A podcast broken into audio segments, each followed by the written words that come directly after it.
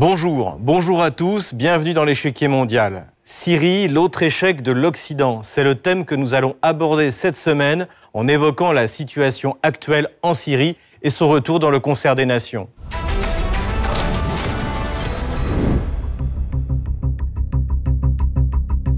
Le 20 février 2023, le président Bachar el-Assad s'est rendu dans le sultanat d'Oman. Cela s'inscrit dans un mouvement de réintégration du président syrien victorieux au sein du concert des nations arabes. Pour la Russie et l'Iran, qui le soutiennent depuis le début, c'est un succès. Pour les Occidentaux, c'est un échec cinglant, car en 2011, les pays arabes sunnites étaient largement hostiles au pouvoir syrien. La situation est cependant loin d'être définitivement stabilisée en Syrie. Une large partie du territoire au nord est contrôlée soit par des djihadistes, soit par les forces kurdes séparatistes et l'armée américaine. Cette situation de guerre larvée contraint la population à vivre dans une pauvreté extrême, aggravée par les sanctions économiques imposées par l'Union européenne et Washington. Ces sanctions sont finalement la seule chose qui reste aux Occidentaux dont l'influence disparaît peu à peu, remplacée par les grandes puissances régionales ainsi que par la Russie. La stabilisation est désormais la responsabilité de Moscou, Téhéran, Ankara, ainsi que celle des pays arabes.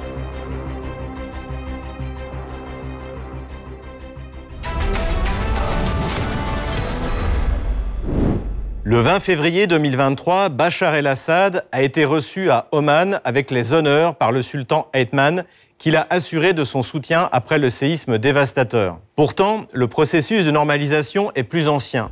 En mars 2022, le président syrien s'était déjà déplacé aux Émirats arabes unis pour y rencontrer le prince héritier d'Abu Dhabi, Mohamed Ben Zayed, comme le relatait la Croix. Bachar al-Assad aux Émirats arabes unis, un pas de plus vers la normalisation du régime syrien. Une nouvelle étape vers la réhabilitation du régime, défendue depuis des années par les Émirats qui jouent de plus en plus leur propre partition diplomatique. Faisant fi de la mise au banc international du régime syrien, les deux ans ont affiché une réelle proximité en multipliant les gestes et les déclarations sur les relations fraternelles entre leurs deux pays. Pour les Occidentaux, c'est une humiliation car tous ont répété ces dix dernières années que Bachar el-Assad devait partir et être jugé. Ce fut le cas du président François Hollande et de son ministre des Affaires étrangères, Laurent Fabius, en juillet 2012. Bachar el-Assad doit partir. Une chose est certaine, c'est que le régime de Bachar el-Assad ne tiendra pas. Alors que l'interprétation après coup qui a été donnée par d'autres, vous parlez des Russes, est de dire non, ça ne concerne pas Bachar el-Assad, non, c'est pas exact. Bachar el-Assad doit partir, c'est un assassin, il doit partir. Puis de nouveau en septembre 2015 devant l'Assemblée générale de l'ONU aux côtés de son homologue nord-américain Barack Obama. Mais on ne peut pas faire travailler ensemble les victimes et le bourreau. Assad est à l'origine du problème, il ne peut pas faire partie de la solution. Oui, le réalisme dicte qu'il faudra un compromis pour mettre fin au combat et finalement éradiquer l'État islamique. Mais le réalisme demande aussi une transition dirigée entre Assad et un nouveau dirigeant. La destitution de Bachar el-Assad passe au second plan à partir de l'arrivée d'Emmanuel Macron, même si en 2017, le président fraîchement élu veut toujours juger son homologue syrien. Je l'ai dit, pour ce qui est de Bachar el-Assad, c'est un criminel. Il devra être jugé et répondre de ses crimes devant la justice internationale. Mais je n'ai pas fait de sa destitution un préalable par pragmatisme, parce que nous avons fait de sa destitution un préalable depuis le début de la crise, c'est-à-dire depuis 2011, sans aucun résultat.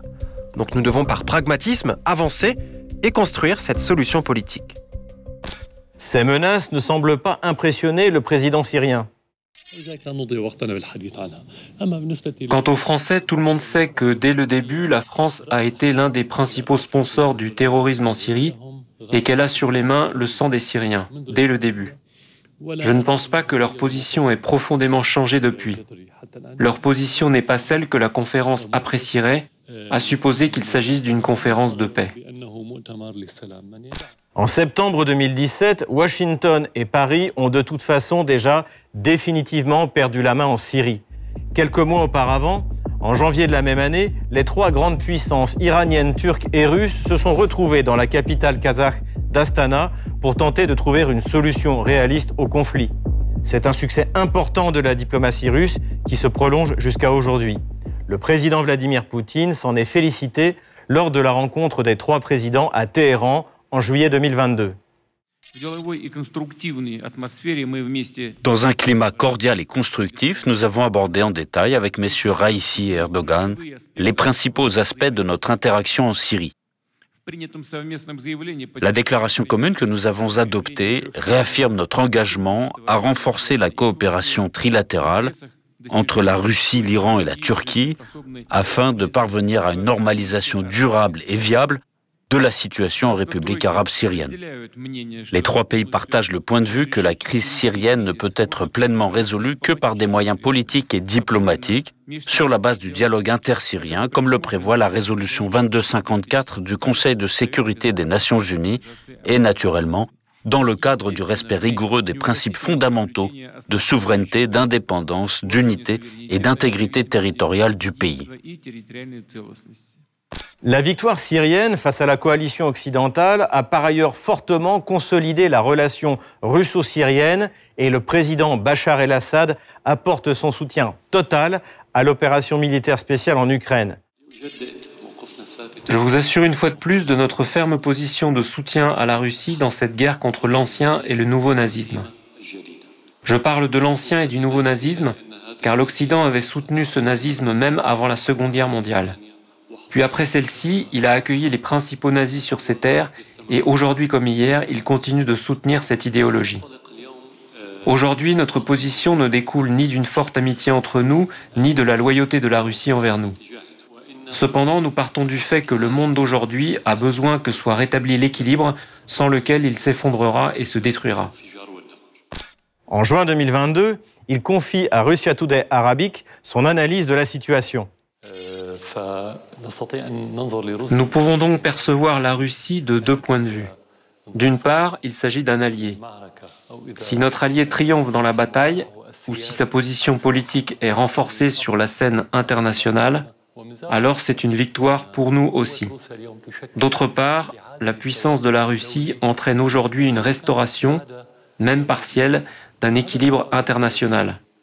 Ce rééquilibrage que nous recherchons aura un impact sur les petits pays, dont la Syrie. C'est ma vision stratégique, ma ligne de fond, sans entrer dans d'autres aspects juridiques.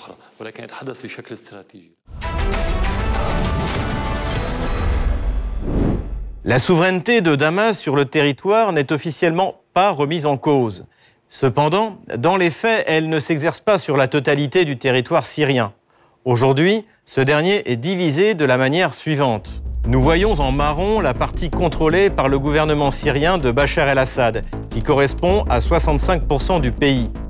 En jaune, il s'agit de la partie contrôlée par les forces démocratiques syriennes, c'est-à-dire essentiellement des Kurdes, soutenus par Washington, qui possèdent des bases le long de la frontière, à l'intérieur du territoire syrien.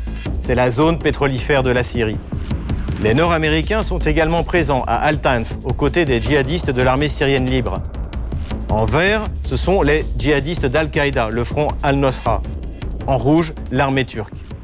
La présence de 900 soldats américains sur le sol syrien, sans mandat international, commence à être contestée aux États-Unis. L'élu républicain, Matt Gaetz, a récemment réclamé leur retrait. C'est Fox News qui relaie l'information. Matt Gates veut le retrait de toutes les troupes américaines de Syrie et affirme que Joe Biden a menti sur la présence militaire. Matt Gates, représentant républicain de la Floride au Congrès, pousse ses collègues de la Chambre des représentants à voter sur la question de savoir si les États-Unis doivent maintenir des forces en Syrie après avoir appris que quatre militaires américains avaient été blessés dans ce pays la semaine dernière. Et alors que nous nous trouvons en 2023, nous devons nous demander si nous voulons vraiment poursuivre la politique de l'administration Obama, qui consiste à s'engager dans une guerre civile syrienne. À mon avis, ce n'est pas le cas. À cette situation de guerre gelée s'ajoutent encore les bombardements israéliens réguliers. C'est le cas le 19 février dernier. Syrie, une frappe israélienne sur un immeuble d'habitation de Damas fait 15 morts. Selon l'Observatoire syrien des droits de l'homme, il s'agit de l'attaque israélienne la plus meurtrière sur la capitale syrienne dans le cadre de sa lutte contre le régime de Bachar al-Assad, l'Iran et le Hezbollah libanais. Ces bombardements arrivent alors que, 13 jours plus tôt, la Syrie venait de subir une nouvelle catastrophe, naturelle cette fois. Le 6 février, un tremblement de terre secoue la Turquie et la Syrie. Le bilan dépasse aujourd'hui les 46 000 morts. Pour la Syrie, ce malheur s'ajoute à celui de la pauvreté générale du pays sous le coup des sanctions occidentales. Les reporters de Russia Today étaient sur place. La fin de la guerre n'a pas fait cesser les tragédies des Syriens. Les conséquences du tremblement de terre dévastateur sont probablement plus graves et plus pénibles pour tout le peuple qui pense ses plaies et pour les certaines de personnes qui restent encore sous les décombres. Hussein Ayad, depuis la province d'Idlib, dans le nord de la Syrie. Le ministère russe des situations d'urgence est immédiatement intervenu à la fois en Turquie et en Syrie. Je tiens à remercier tout le personnel qui a participé aux opérations de sauvetage et bien sûr le ministre russe des situations d'urgence, le ministre russe de la Défense et le président russe Vladimir Poutine. Le peuple syrien n'oubliera jamais l'aide que le peuple russe lui a apportée. L'inquiétude en Occident est que Bachar el-Assad bénéficie de la solidarité internationale pour sortir de son isolement diplomatique, pourtant déjà très relatif. Il est vrai que le ministère des Affaires étrangères égyptien a saisi l'occasion pour se rendre en Syrie le 27 février 2023, la première fois depuis le déclenchement de la crise syrienne. Séisme. Le chef de la diplomatie égyptienne à Damas pour une visite humanitaire. Le chef de la diplomatie égyptienne, Sameh Choukri, a affirmé lundi à Damas la solidarité de son pays avec le peuple syrien après le séisme qui a frappé le pays, précisant que l'objectif de sa visite était avant tout humanitaire. Le séisme du 6 février a consacré le réchauffement des relations entre le président syrien Bachar el-Assad et certains pays arabes. L'Union européenne a hésité plusieurs semaines pour lever partiellement ses sanctions contre la Syrie et faciliter l'arrivée de l'aide humanitaire. Le député européen Thierry Mariani s'en est d'ailleurs offusqué devant le Parlement européen le 14 février dernier. Depuis la tragique nuit du 6 février, tous les Européens expriment leur solidarité avec les peuples turcs et syriens qui traversent tous deux une terrible épreuve. Immédiatement, les chancelleries européennes et l'Union européenne ont annoncé leur soutien à la Turquie à travers divers mécanismes. C'est tout à notre honneur. En revanche, nos aternoiements devant le sort des habitants du nord de la Syrie sont abjects. Oui, nous devons lever les sanctions qui frappent le peuple syrien. Oui, au nom de l'humanisme européen, nous ne devons reculer devant aucun partenariat pour sauver des vies humaines. 90% des Syriens vivaient sous le seuil de pauvreté avant le séisme. Les sanctions européennes et américaines les maintiennent dans une crise économique perpétuelle qui accroît leur migration et coûte des vies humaines. Ces conditions étaient déjà donc révoltantes. Elles sont aujourd'hui politiquement désastreuses et moralement insupportables. Même les États-Unis annoncent désormais l'assouplissement de leurs mesures coercitives. Qu'attend donc l'Europe? Il obtient finalement gain de cause le 23 février 2023. Les sanctions sont levées partiellement. L'Union européenne relâche les sanctions contre la Syrie afin d'accélérer la fourniture d'aide aux victimes du séisme. Les organisations humanitaires n'auront plus besoin de demander l'autorisation des gouvernements des États membres de l'UE pour envoyer des fournitures et des services aux organisations syriennes soumises à des sanctions, a déclaré dans un communiqué le Conseil européen qui représente les pays de l'Union européenne.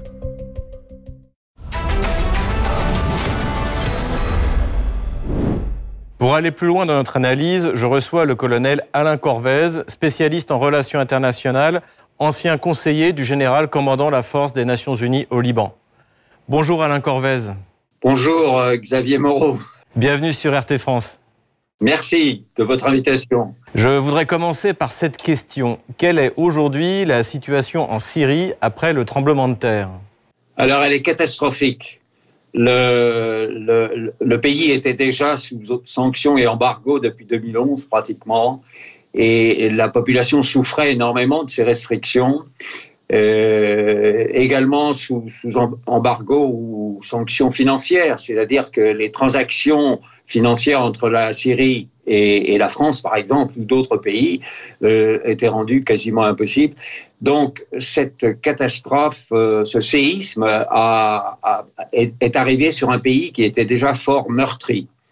Euh, ce, qui est, très dommage d'ailleurs, parce que avant 2011, le pays n'avait aucune dette. L'économie euh, était en développement et équilibré et enfin dans l'ensemble le pays se préparait à un, progrès économique. Donc tout ça a été euh, attaqué par les sanctions et les embargos qui et là-dessus ce séisme est intervenu et il a, il a tué énormément de gens. Il y a des gens qui sont restés sous les décombres parce que l'aide euh, humanitaire internationale a eu du mal à parvenir en raison de ces sanctions justement.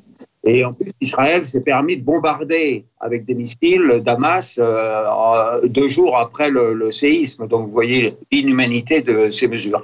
80% des richesses pétrolières de la Russie sont volées par les États-Unis d'Amérique. De, la Syrie. De la Syrie.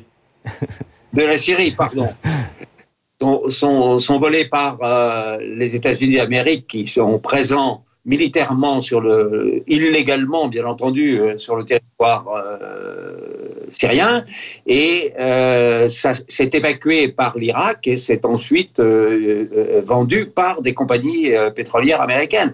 Donc c'est un vrai scandale. Mais remarquez des scandales dans le monde d'aujourd'hui, il y en a partout et personne ne s'en émeut. Euh, les, débats actuels au Conseil de sécurité des Nations Unies sont une preuve aussi de, qu'on on est dans le non-sens en permanence. Donc, pour revenir à la Syrie proprement dite, euh, elle était, et, elle souffrait énormément des sanctions. Ses, ses, richesses étaient soit détruites, soit volées, soit détruites par les, islamistes qui sont bien entendu euh, soutenus, financés, armés euh, par euh, les États-Unis et Israël à côté et la Turquie, il faut, le, dire également, dans la partie euh, nord-est, là où il y a des Kurdes. Donc euh, la, situation euh, était déjà euh, catastrophique sur le plan euh, économique. Je voudrais aborder maintenant un peu la question du, point de vue diplomatique, parce qu'effectivement, on voit beaucoup d'inquiétudes dans, la presse occidentale que Bachar el-Assad pourrait utiliser euh, cette, ce drame donc du tremblement de terre pour sortir de son isolement diplomatique, entre guillemets. Qu'en est-il réellement? Alors ça, c'est le, ce sont les récits occidentaux de, de, de soi-disant experts qui n'ont jamais mis les pieds en Syrie ou qui ne les ont pas mis depuis très longtemps. Euh, la situation est complètement différente. Si, si le, président Bachar el-Assad euh, est, encore au pouvoir, alors qu'il est attaqué par des dizaines de milliers de, terroristes qui viennent de 100 nations différentes. Enfin, euh, tout le monde connaît maintenant ce phénomène.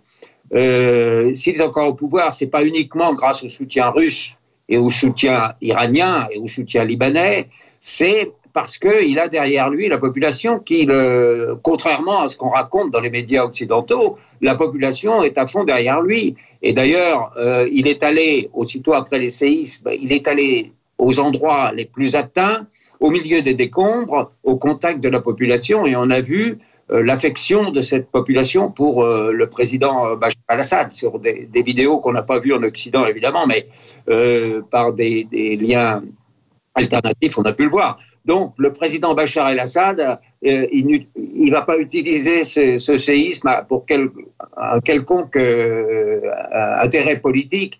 Il est, déjà, il est toujours dans la même ligne euh, politique, c'est-à-dire de refuser les pressions américaines et, israéliennes sur son pays depuis des dizaines d'années pourquoi? Ben Parce qu'il soutient euh, les causes justes dans le monde, la, la cause palestinienne, et, et, depuis le début. Et il n'a pas arrêté de soutenir la cause palestinienne pendant les, ces, ces, ces 12 années très difficiles. Mais, mais, mais pensez-vous qu'il sera tout de même réintégré dans le monde arabe? On a vu notamment la visite euh, du ministre des Affaires étrangères égyptien. Il lui-même s'est déplacé à Oman. En mars 2022, il était, euh, il, il était à Abu Dhabi.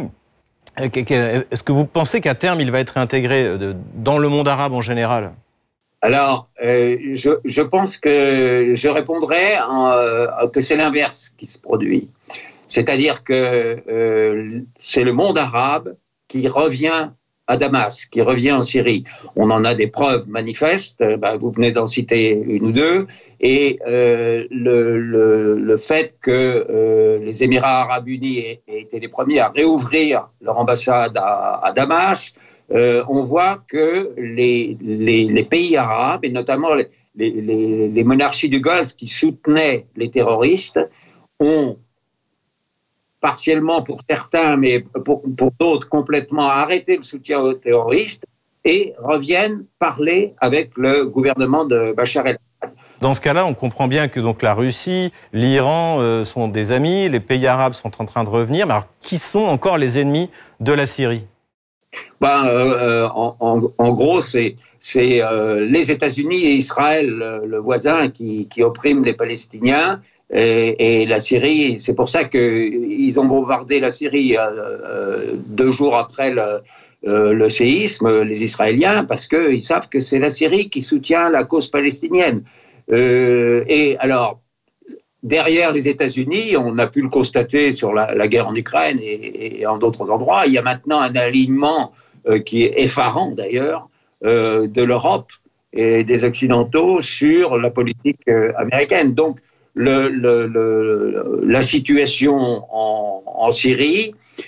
Je dois dire d'ailleurs, puisque je connais bien la Syrie pour y aller chaque année et depuis longtemps, depuis très longtemps, même à l'époque soviétique, j'allais en Syrie, il y a énormément de liens entre les Russes et les Syriens, parce qu'il y a eu des mariages mixtes entre, euh, à l'époque soviétique, et puis ça a continué ensuite, et euh, euh les, Syriens aiment beaucoup les Russes, d'une manière générale, et le gouvernement syrien a une grande reconnaissance vis-à-vis -vis de la Russie pour son aide à partir de 2015 pour lutter contre les terroristes.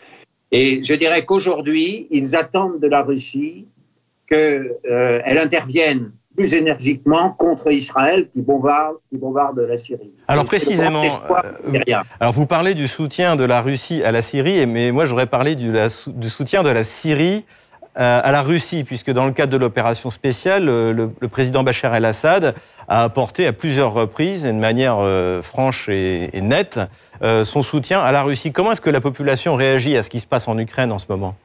En dehors des terroristes euh, qui sont soutenus par l'extérieur, hein, mais euh, la majorité des, citoyens syriens et le gouvernement, bien entendu, sont à fond derrière le gouvernement russe. Donc la Syrie en fait, a reconnu euh, l'indépendance des républiques de Lugansk et de Donetsk par rapport à l'Ukraine avant même Moscou, avant, avant Et donc, ils suivent cette ligne depuis le début.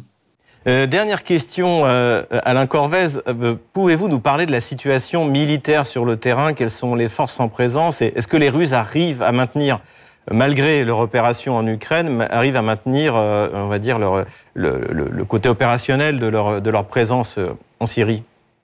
Bon, alors, il y a une chose importante qu'il faut dire, c'est qu'il y a des négociations importantes sous l'égide de la Russie entre la Turquie et la Syrie. C'est long à développer, mais je dirais juste l'essentiel, c'est que la Syrie euh, demande avant toute rapprochement avec euh, la Turquie. Néanmoins, il y a déjà un rapprochement puisqu'il y a eu des échanges au niveau ministériel, des rencontres au niveau ministériel. Mais euh, Bachar el-Assad a, été très précis. Il, il a dit qu'il ne pourra y avoir de rapprochement que lorsque les troupes turques qui occupent le nord-est de la Syrie euh, seront partis. Donc ça, c'est le, premier point. Mais c'est un, un, une négociation qui s'est un peu ralentie en ce moment, mais qui, est en cours sous l'égide de la Russie et euh, qui est le, moyen pour euh, faire partir les Turcs et donc le soutien en même temps que l'armée turque apportait aux terroristes dans la partie kurde. Sur le plan militaire, les, terroristes qui sont euh, regroupés euh, en différents endroits euh, sont toujours aussi actifs, moins, moins peut-être quand même qu'il y a quelque temps parce que les forces armées syriennes, aidées par les Russes et aidées par les Iraniens, les ont cantonnés dans certaines régions, mais néanmoins, les terroristes sont toujours présents. Sur le plan des les États-Unis, sont présents avec une base au sud-est à Altanf, et comme je l'ai dit, ils, ils, protègent également le, le vol de, du pétrole syrien. Les Russes sont toujours présents dans l'ouest de la Syrie, euh, sur le littoral méditerranéen, et euh, ils n'ont pas, euh, euh, ils ont un peu diminué leur présence et leurs opérations sur le terrain, au, aussi bien euh, aériennes, mais ils sont toujours présents simplement du fait de l'effort de guerre en Ukraine. Euh, sans doute, je n'ai pas de chiffres précis, mais sans doute ont-ils un peu réduit leur euh, présence en, en, Syrie. Mais ils sont toujours présents et ils continuent d'ailleurs à intervenir. Euh, donc, sur le plan militaire, en gros, c'est ça. Et l'armée syrienne, euh, si les troupes euh, turques se retirent du nord-est, assurera le contrôle de cette région majoritairement peuplée de Kurdes. Merci Alain Corvez. C'était un plaisir de parler avec vous. Je rappelle que vous êtes spécialiste en relations internationales, ancien conseiller du général commandant la force des Nations Unies au Liban. Comme d'habitude, on termine notre émission avec vos questions que vous nous posez sur les réseaux sociaux, Telegram ou Odyssée, avec le hashtag échiquier mondial RT France. Une première question envoyée par Philippe. Quelle a été la réaction de l'Arabie saoudite à l'annonce du tremblement de terre? L'Arabie saoudite a immédiatement fait savoir qu'elle souhaitait apporter son aide sous la forme d'un pont aérien vers la Turquie et vers la Syrie. Elle n'a pas pris de contact direct avec Damas, mais s'est organisée avec le Croissant Rouge syrien. Les relations diplomatiques entre les deux pays sont rompues depuis 2012. Nous saurons rapidement si ce geste humanitaire se traduira par une restauration de la relation bilatérale. Daniel nous a également écrit. La France peut-elle profiter du tremblement de terre pour renouer avec Damas? Ce n'est pas impossible. Nous l'avons vu en 2017, Emmanuel Macron ne réclamait déjà plus le départ de Bachar el-Assad. Du point de vue diplomatique, il faudrait même agir assez vite car l'initiative russe avec la Turquie et l'Iran, associée au rapprochement des pays arabes, pourrait laisser Paris à l'écart d'une région où elle a su, à une époque, exercer son influence. Merci beaucoup de nous avoir suivis. Rendez-vous la semaine prochaine pour un nouveau numéro de l'échiquier mondial. À bientôt sur RT France.